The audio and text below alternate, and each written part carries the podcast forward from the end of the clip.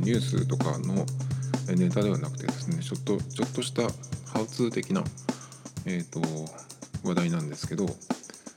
たまにこのポッドキャストでネタに出てくるサッカーゲームのね、ウィニングイレブンってやるんですけど、それのね、この間ちょっと喋ろうかなと思ったやつがあったんですけど、そんなにそのポッドキャストにするほどのネタでもないというか、ちょっとその時間的に足りないなっていうのと、これをやるんだったら動画にした方がいいだろうっていうのがあったので、ちょっとね動画を作ってみたんですよ。で YouTube に上げまして、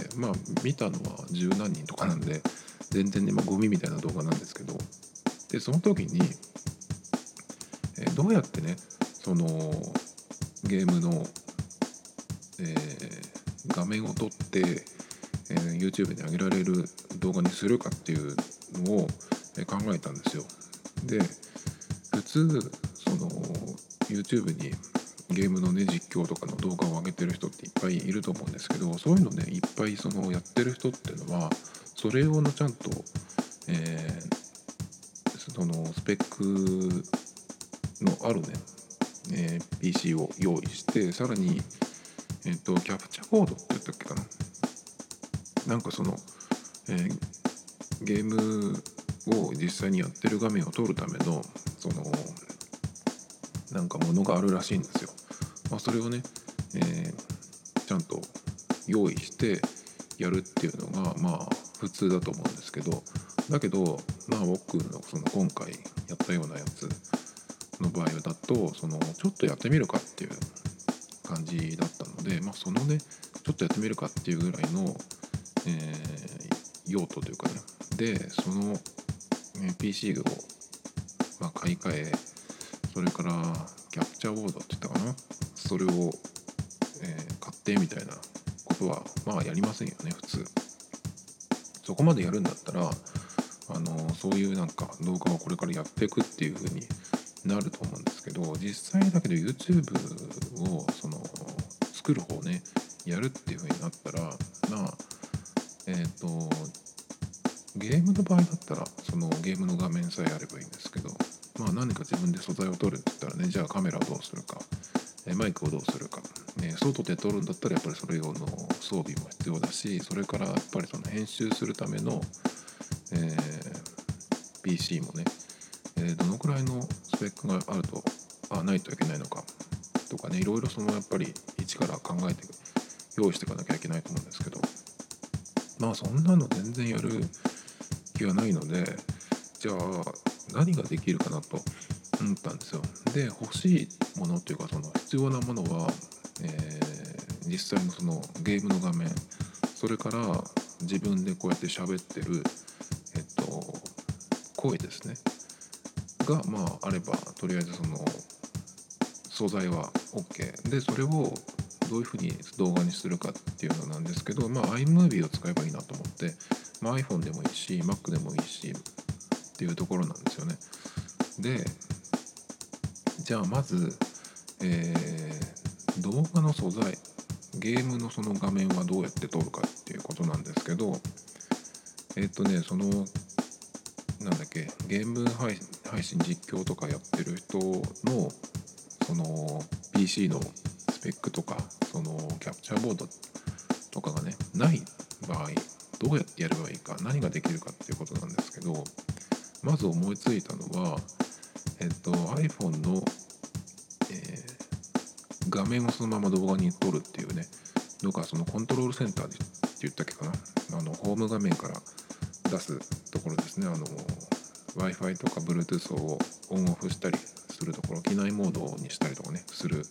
画面にあるんですけど、それで撮るっていうパターンがまず、あるなと思って、でやってみたんですけど、それで撮って、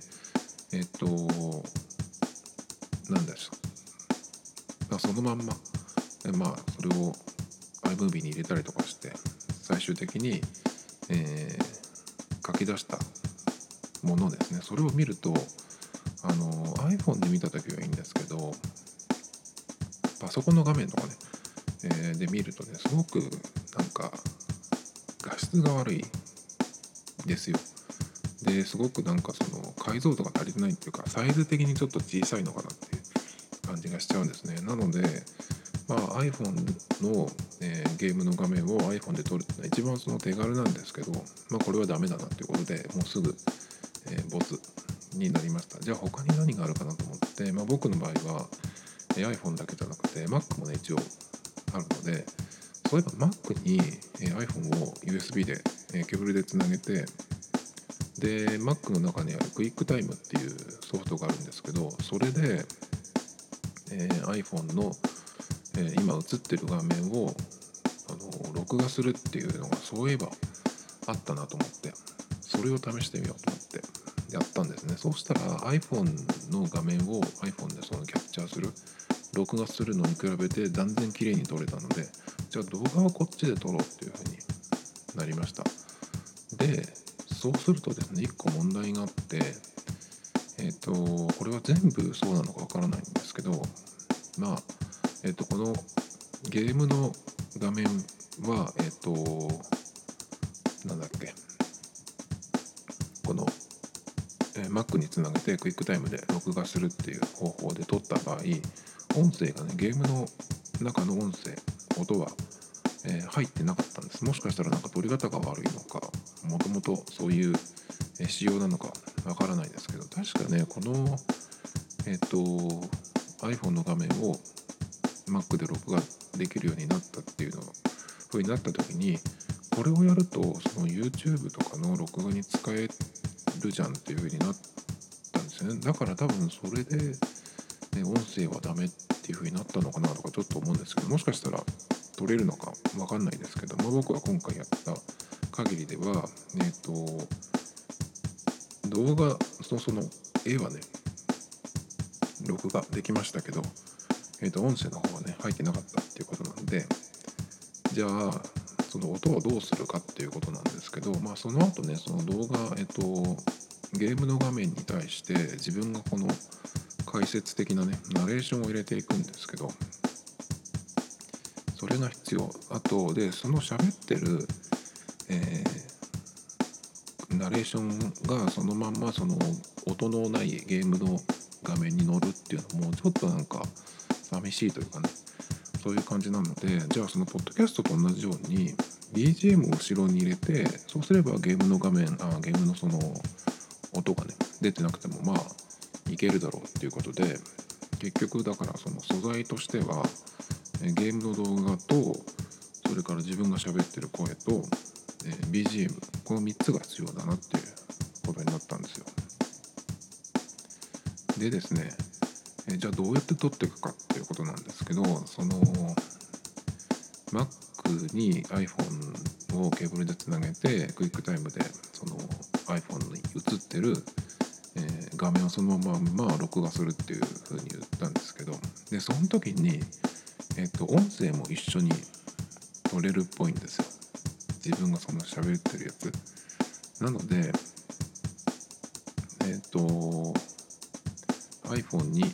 iPhone と Mac をケーブルでつなげて、でそれから、今これポッドキャスト用に、今使ってる、いつも使ってるマイクがあるんですけど、手話の MV5 って、まあ、これ何でもいいんですけど USB のマイクを、Mac にねつなげて、これで、撮るっていうことができるんですよ。だけどね、ちょっとこれ前にやった時は実はねこれ音声は別で撮ったんですよ。画面は録画しといて、音声じゃないや、音声か、このナレーションのやつはガレージバンドを立ち上げといて、そっちで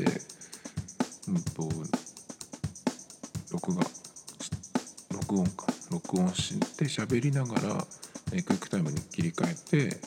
iPhone の画面を撮っていくっていう風にやったんですね。そうするとだけど合わせた時に、音声とこのナレーションをね綺麗にその合わせたいんですけど、波形がなんか出ないんですよ。最終的には iPhone の iMovie で、編集するんですね。 Mac でやればいいじゃんっていう感じなんですけど、 Mac でやるとちょっとね、Mac のスペックが iPhone に比べて多分低いんで、書き出しにねすごい時間がかかるんですよ。で、編集作業自体は全然問題なくできるんですけど、切ったりとかね、なんか文字を入れたりとかは全然なんですか、レインボーが回ったりとかすることもなく普通にできるんですけど、やっぱりちょっと書き出しがねものすごく時間がかかるので、それがちょっと嫌だなっていうので、最終的に編集はね iPhone の iMovie でやるっていう風にしたんですね。なので動画をの録画をしてそれを書き出し、それから書き出しじゃないや、保存すればいいのか、それからその BGM とナレーションの音ですね、その3つを iPhone に入れて iMovie でやるっていう風にして作ったんですけど、でもねちょっと話が行ったり来たりしますけど、QuickTime で iPhone の画面をその録画する場合、USB マイクをつなげといて、で音声をそっちから取るっていう風に指定すればね、同時に取れるんですよ。そうすればずれないで、その動画と、ナレーションがずれないで一緒に撮ることができるんですね。で、撮るのはいいんですけど、僕の場合その自分の声を自分で聞くのが嫌なので、その編集の時にね、だから撮ったナレーションを声を変えたいんですよ。ポッドキャストの時もいつも声を変えてて、ガレージバンドで撮る時にマイクの設定にして撮るんですけど、でマイクにした時にいろんなマイクがあるんですけど、ナレーションボーカルとかなんかいろいろあるんですけど、でその、マイクモードにした時にプラグインのところに行くとボーカルトランスフォーマーっていうのがあるんですよ。でそれを出すと、ピッチとなんか性別みたいなところがあるんですけど、その2つをね、プラスマイナスしてこうちょっとずつ変えて、声を変えるんですけど、それがねやりたいなと思って、でだけどクイックタイムで同時に撮ってしまった場合、もうナレーションが入った動画っていう風になっちゃってるわけじゃないですか。だからねそれを、なんだろう、 iMovie でね音声を変えられればいいんですけど、それができないんで困ったなと思ったんですよね。そのずれずに一緒に録音できるのはいいんですけど、だけど一個思い出したのがあって、Mac でその動画ファイルをファインダーでね、なんていうんですか、ファインダーで開くというか、ファインダーのなんて言ったらいいのかな、ファイルをこう選択した状態にするんですよね、動画ファイルを。でそこで右クリックなり、2本指タップなりするんですよ。そうするとエンコードっていうのが多分あるはずなんで、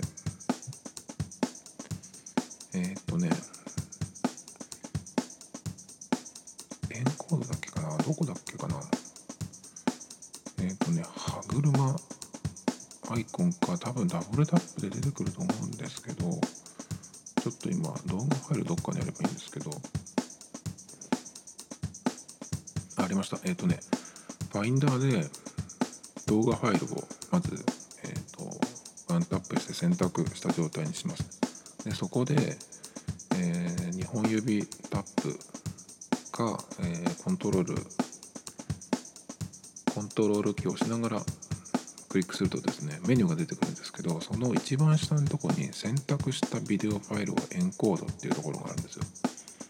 でこれを、クリックしてもらうとまたメニューが出てきてですね、どのフォーマットにエンコードするかっていうのが出てくるんですよ。どういうのがあるかっていうと、設定というところに H264480p とかね 720p とかいろいろあります。 H264 と EVC っていうのとかですね、いろいろあるんですけど、その中にオーディオのみっていうのがあります。でここでオーディオのみっていうふうにすると、その動画ファイルの中からオーディオだけを、音声だけを、引っこ抜いたものができるので、それを、Mac のガレージバンドに入れます。で Mac のガレージバンドに入れて、そのさっきのボーカルトランスフォーマーっていうプラグインでこの音声をね、喋った音声を変えまして、でそれを、書き出すんですね。そうすると、そこではその音声のその喋った声の高さだけを変えて、書き出してるだけなので、他にいじらなければその音声の長さっていうのは変わらないはずなんですよ。だから、それを、今度は Mac に送って、さっき撮ったQuickTimeで撮った動画も入れて、で BGM を作ってたら BGM にもそのQuickTimeじゃない iPhone の方に3つ送るんですね。でそうしたらその3つを、iPhone の iMovie で編集するっていう感じで、ようやくねこれで編集にいけるんですよ。で音楽の話をちょっとすっ飛ばしちゃったんですけど、BGM は iMovie の中のものを使ってもいいんですけど、結構ね被ると思います。最近は iMovie の中のその BGM に使える音楽って結構増えたんですよ。で前はね本当に10種類もない感じだったんですね。なので結構僕が見たやつだと、美容師さんが自分で撮ったその、セットの動画とかねをその YouTube に載せてるやつで、大体ね結構よく同じような同じ音楽が使われてるんですけど、あれは iPhone の iMovie でやってると思うんですね、きっと。で多分文字がどうやって入れてるのか分かんないんだけど、別に入れてるのか分かんないんですけど、まあ音楽に関してはねその iMovie のやつを使ったなってすぐ分かっちゃうんですよ。だからちょっとね変えたいなと思って、で BGM に関しては自分でねその、iPhone でガレージバンドを使って、適当にねループを組み合わせて作って、それをこうリピートするっていう風にしようかなと思ったんですけど、 iMovie に音声ファイルを入れた場合、それをねリピートするっていうメニューがちょっと見当たらないんですよ。もしかしたらできるかもしれないんですが、僕の場合はできなかったので、ガレージバンドに音声ファイルを入れた場合はそれはリピートしてこうずっとねループさせるってことができるんですけど、 iMovie の中に入れた音声ファイルはループさせるってことができなかったんで、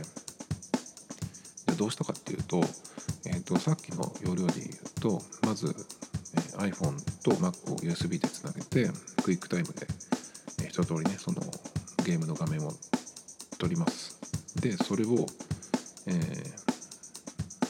それと喋ったものですねを iPhone に送って、両方とも iMovie の中に入れます。で一通りまずその動画のそのいらない部分とかをね切ったりして、時間的にはそのこの尺っていう風にね完成させるんですね、一回。そうすると、iPhone の iMovie の場合は一番最後のところに行くと、この動画が何分何秒っていうのが時間が出るんですよ。でそうしたら、そこで初めてね、例えば20分の動画だったら20分の、音楽が必要っていうことになるんで、同じそのリズムパターンをループさせるだけでもいいんですけど、それがとりあえず20分分ループしたファイルを作らなきゃいけないんで、その時間が分かった段階で、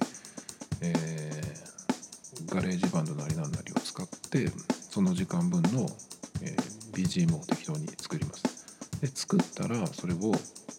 ガレージバンドの中に入れて、ゲームの動画とナレーションの声とで BGM を入れるっていう感じで、これで やっとね、必要な素材が、組み合わされたっていう感じになるんですよ。だけどもう一個問題があって、文字を入れる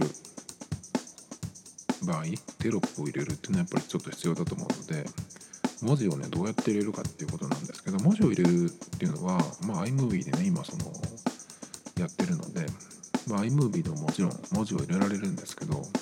iMovie の場合どうしても文字の色が白だけ、それからなんだろうな、ちょっとね、目立たなすぎるっていうのがあるんですよ。綺麗に入れられるってなるんだけど、やっぱりあと日本語の場合はフォントが1個しか使えなかったりとかしてね、ちょっとね文字要素は弱いんですよ。でどうしようかなと思って、そのためにね他の、動画編集アプリを試そうかなと思ったんですけど、やっぱり iMovie ほどなんていうのかな、そのファイルのやり取りも含めて、楽にね、編集できるっていうものが僕には見つけられなかったんですよ。Adobe のプレミアなんとかとかもあったんですけど、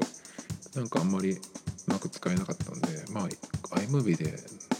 そのままやろうっていうことになって、じゃあ文字をなんとかして、他の方法で考えないとなと思って、最初に考えたのは、文字だけを、入れて、その文字の以外のところが透明になってる、透明色になったファイル、画像ファイルを作って、読み込ますっていう、方法かなと思ったんですけど、じゃあ文字を何で入れるかっていうことなんですよね。で文字を入れるにしても、そのサイズとか場所っていうのもあるんで、その iPhone の画面サイズで、作れるものって何かないかなと思ってたんですけど、よくね、画像写真に文字を入れるときにこれをまず試すっていうアプリがあって、フォントっていう読むと思うんですけど、アルファベットで PHONTO っていうフォントっていうものなんですけど、このアプリを使ってみました。そうしたらね動画に入れるときもこれで結構 OK かなっていう感じなんですよ。でまずねその動画を自分が作った動画をさっと見ておいて、どういう文字を入れたいかっていうのはね先に決めておくんですよ。で何が必要か決めておいて、でそれからこのフォントっていうアプリでまとめてね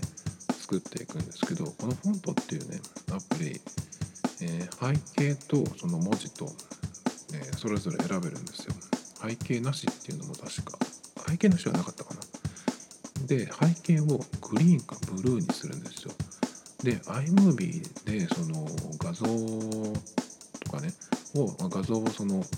動画の中に入れるっていう時にグリーンバックブルーバックっていうやつがあるんですね。それがあるので、文字を作る時に文字の色は白でも赤でも黄色でも何でもいいんですけど入れて、で背景をブルーかグリーンにしとくんです。そうすると、その、画像を iMovie の方に入れるっていう風になった時に、そのね背景をグリーンかブルーにしとけば、そのグリーンかブルーのところを、消してくれるんで、文字だけをね、そのゲームの動画のところに載せられるっていう風になります。であと場所なんですけど、真ん中にドドンって入れるんだったらそれでいいんですけど、ちょっと横にしたいとかね、四隅のどっかに入れたいとかっていう場合は、その画像をその文字を入れた画像を iMovie の中でこう自由に動かすってことができないので、大体ですねの勘でこのぐらいの場所でこのぐらいの大きさかなっていうふうにするしかないんですけど、でも結構それをねやりだすともうちょっとずらしたいのかなとか気になるんで、それだったら真ん中にねドンって出しちゃう方がいいのかなっていう感じがします。ということで、まあ、それでね、とりあえず、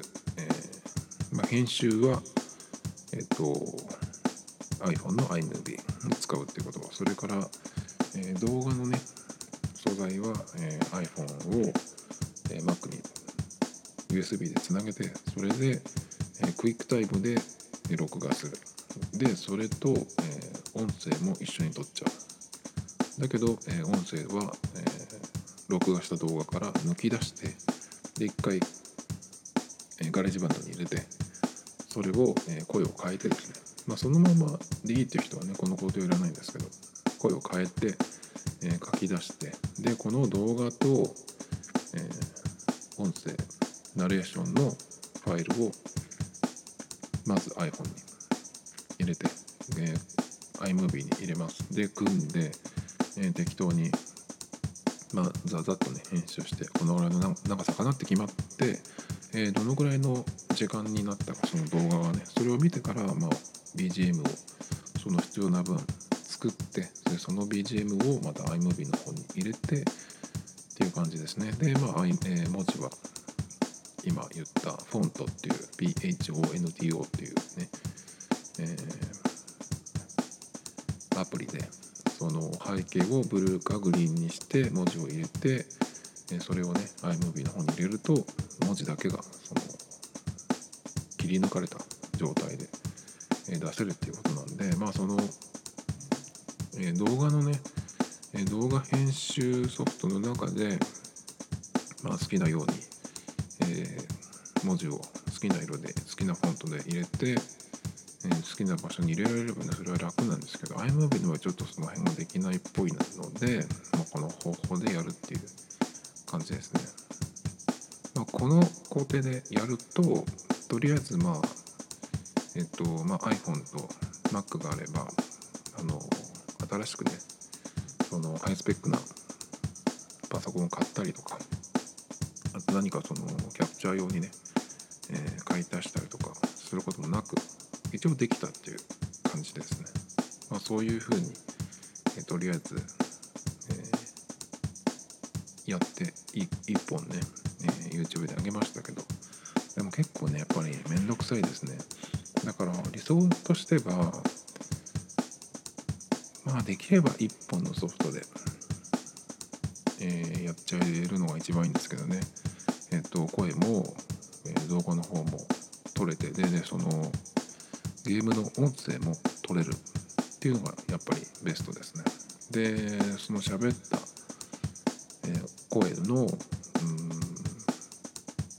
高さというかね、それのエディットもできるっていうのができればいいんですけどね。それだと何を使えばできるんだろうと思うんですけど、やっぱり音声とは別々にしないといけないのかな。あとまあその音声ファイル、BGM にする音声ファイルをね、まあ、その動画の時間分作らなくても短いことのファイルを入れて、まあ適当にループさせるっていうのができればね一番いいんですけど、まあでもねだから繰り返しになりますけど、まあ Mac と iPhone だけあればとりあえずねそのゲームの動画くらいはできましたっていう話でした。あとはですね、まあ今日はこの話がメインだったんですけど、話は全然変わって、Twitter をね、ちょっと今日見てたら、ある人がですね、まあ普通の人なんですけど、横浜から秋葉原まで車で20分で行ったって言ってたんですよ。そんなに早いと思って、まあその道が空いてればっていう話だったんですけど、まあ、高速をねもちろん使うんですけど、ね、僕頭が悪いんでものすごくバカなんですよ。でその距離を、20分で行ったってことは時速何キロで走ったんだろうと思って、確か小学校の時にキハジとかっていう、ね、なんかそのやつがあってひらがなのキはじっていうのがあって、これでね、距離と時間と速さを出すことができるっていうやつがそういやあったなと思って、でそれで計算してみようと思ったんですよ。で Google マップで、横浜のみなとみらいから秋葉原まで、何キロあるんだろうと思って車の経路で調べたんですね。そしたら44キロって出てきたんですよ。距離がね、まあ、道のりですか。でそれを20分で行ったってことは時速何キロなんだろうと思ってやったんですよ。でその木端に当てはめてやったんですけど、そうすると 44÷20 20分の20だと思うんですよね。でもこれはおかしいよなと思って、でどうしたらいいのかなと思って、これじゃちょっと変な数字になるなと思って、でちょっとねまあアホなんで、まあ、ググりまして、そしたらまあ、間違いに気がつくわけです。ここで44÷20 だとダメで、何がダメだったかっていうと、20は20分の20なんですけど、この場合木端の場合は時間に直さなきゃいけなかったんですね。だから44キロは44でいいんですけど、割る20分じゃなくて20分を何時間かっていう風にしなきゃいけないんですね。で20分っていうことは、60分の20じゃないですか、時間にすると。多分それでいいと思うんですけど、60分の20ってことは約分すると3分の1ですよね。だから20分を時間に直すと3分の1時間でいいと思うんですけど、そうすると、44÷3分の1時間いうことなんですよね。で、計算すると、まあ、ひっくり返すので 44×3 っていうことで、132キロ時速で高速を走ると44キロの道のりを20分で行けるっていう、まあ、計算になったと思うんですけど、これでいいのかな。133って速度オーバーじゃんっていうことが分かったんですけど、まあ、空いてればっていう話だったんですけど、まあ、空いてるから、飛ばせるから20分で行けたっていう話ってことかな。でね、これを計算してまあ、ググってねその単位を表せなきゃいけないっていうのが分かったんですけど、それをねやっててね気づいたことがあって、僕がどのくらいバカかっていうと、大体ねその授業についていけた記憶があんまないんですよ。体育以外ね。体育は大体まあ先頭の方にいましたけど、何でもね、まあ、マラソンはダメだな。マラソンは下から数えた方が早かったですけど、なんですけどこういうねその授業についていけないレベルのバカな子にも大人は勉強しなさいって言うんですよ。だけどバカな子から言わせてもらうと、勉強しろっていうのは、無駄なんですよね。なんで無駄かっていう話なんですけど、まずねその勉強しろっていうその勉強の意味、これが、大人とか先生が勉強しなさいっていうのはなんていうのかな、学生の場合ですよ。学生の場合勉強しろって言われたその勉強の意味、中身っていうのはテストで点を取れるようにしなさいっていうことだと思うんですよね。その研究しなさいって意味じゃないじゃないですか。勉強って言ってもね、大人の勉強だとなんかそのテストを得るわけじゃないから、自分のためにその身につけるというか、学問を掘り下げていくみたいな意味だと思うんですけど、勉強っていうとね割とまあ仕事のための勉強とかっていうとまたちょっと違いますけど、まあ学生の場合だと勉強しなさいって言われた時何をしなきゃいけないかっていうと、何をするかっていうとそのテストで点を取るためのまあ練習を詰めみたいな練習をしなさい、そういう準備をしなさいみたいなことだと思うんですけど、だけどですよ、授業についていけないレベルの僕みたいなバカな子に勉強しなさいっていうそのテストで点を取れるようにしなさいっていうのは全く意味がないんですよ。頭がいい人は分からないんですよ、この意味が。なんで意味がないかっていうと、ですね、授業についていけないバカな子は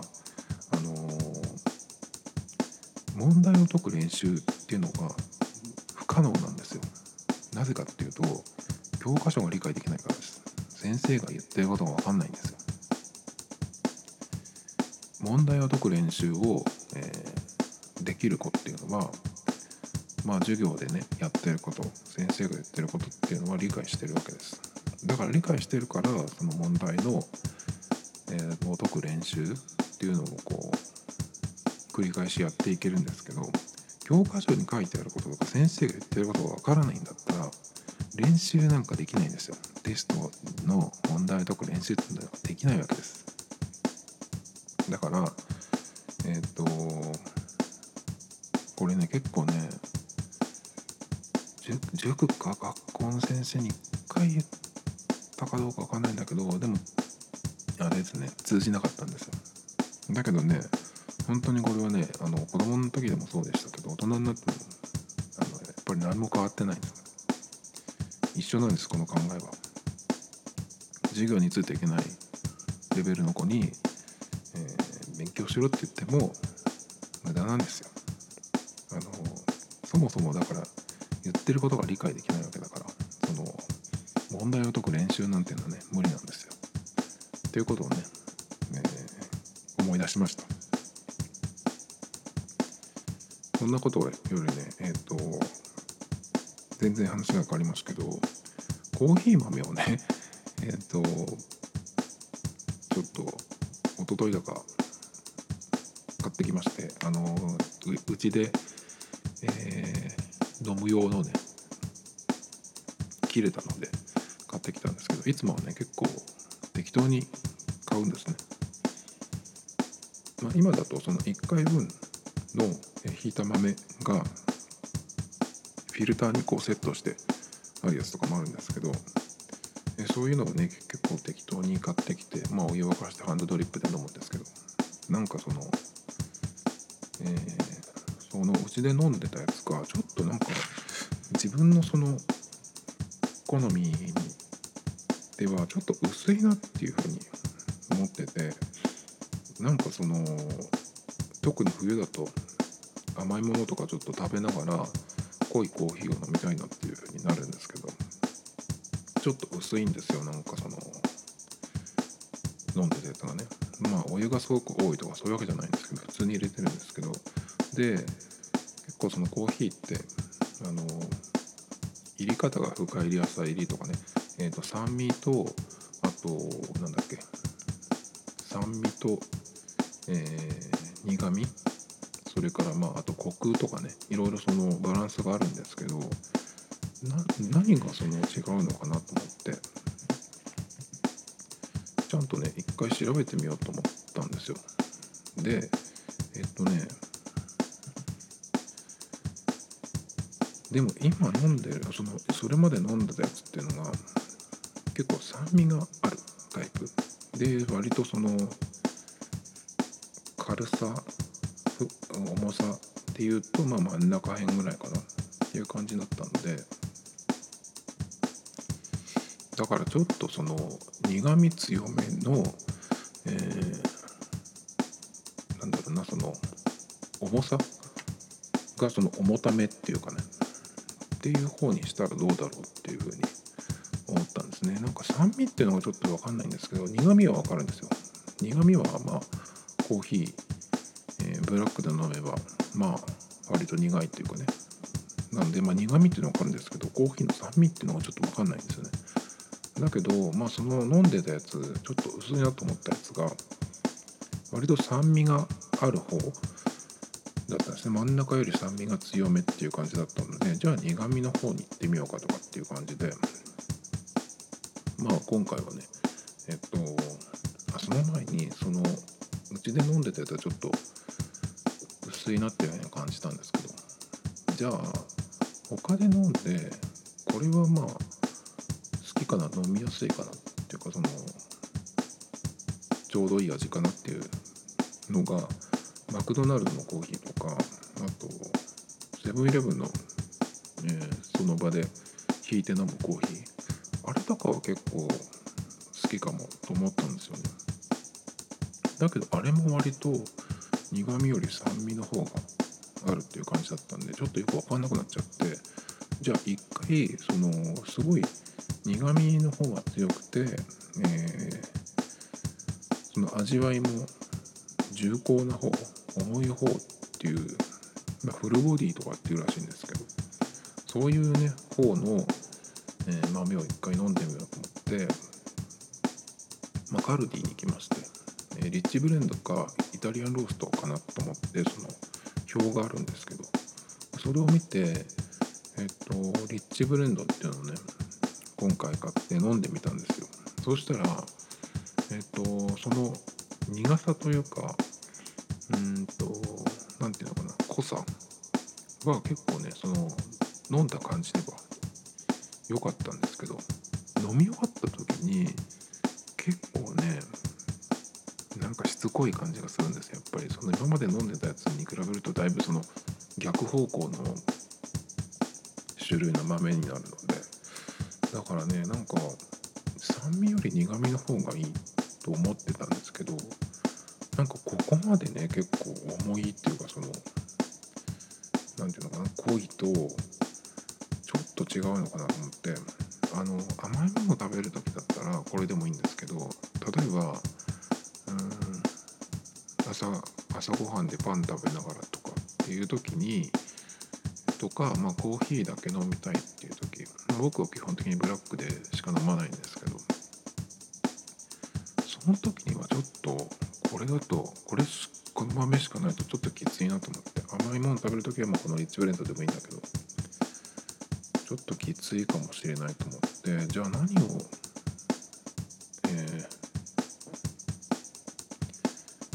もう一個ね豆を買うとしたら何がいいのかなと思ってちょっと困ってるんですけど、でカルディのねその表があるんですけど、リッチブレンドっていう今回買ったやつは苦味とそのフルボディっていうところが両方ともね高い、一番その濃いやつなんですよね。で、軽さが中間で苦味が強いっていうやつがあるんですけど、それがモーニングブレンドっていうのがあるんですよね。でこれかなとかちょっと思ったんですけど、もう一回ねそのセブンイレブンのコーヒーとかはどうだろうっていうふうに一回調べたらですね、同じ豆っていうのをその手に入らないというか、売ってるわけじゃないんで分かんないんですけど、だけどどうやらそのセブンとかで出してるコーヒー、セブンのコーヒーっていうのは、苦味より酸味の方があるっていう感じなんですよね。だからもしかして酸味がある方が好きなのかなっていう。でもやっぱりそのコーヒーの濃さっていうのが欲しいし、やっぱそうすると苦味かなみたいな、ちょっと分かんなくなっちゃいまして、これとりあえずね、カルディだったらモーニングブレンドをもう一個買ってくるかなっていう感じですかね。ちょっとね、あとマクドナルドのコーヒーも結構美味しいなと思うんですけど、マックのコーヒーって多分引き立てじゃないと思うんですよね。引き立てじゃないコーヒー、ドリップコーヒー置いとくやつっていうのは、スタバとかもそうだと思うんですけど、割とその味が分かる人に聞くと酸味が強いって言いますね。酸味があるのがダメっていう人は、その置いてあるコーヒーはダメとかってよく聞いたことがあるような気がするんですけど、だけどこれをやり始めると家にいっぱい豆をストックしそうで怖いんですよね。ちょっとそれにならないようにはしようと思って、だけど2種類ぐらいはちょっと、置いときたいなっていう感じですかね。Tomito Times Podcast. This program was broadcasted you Anchor FM.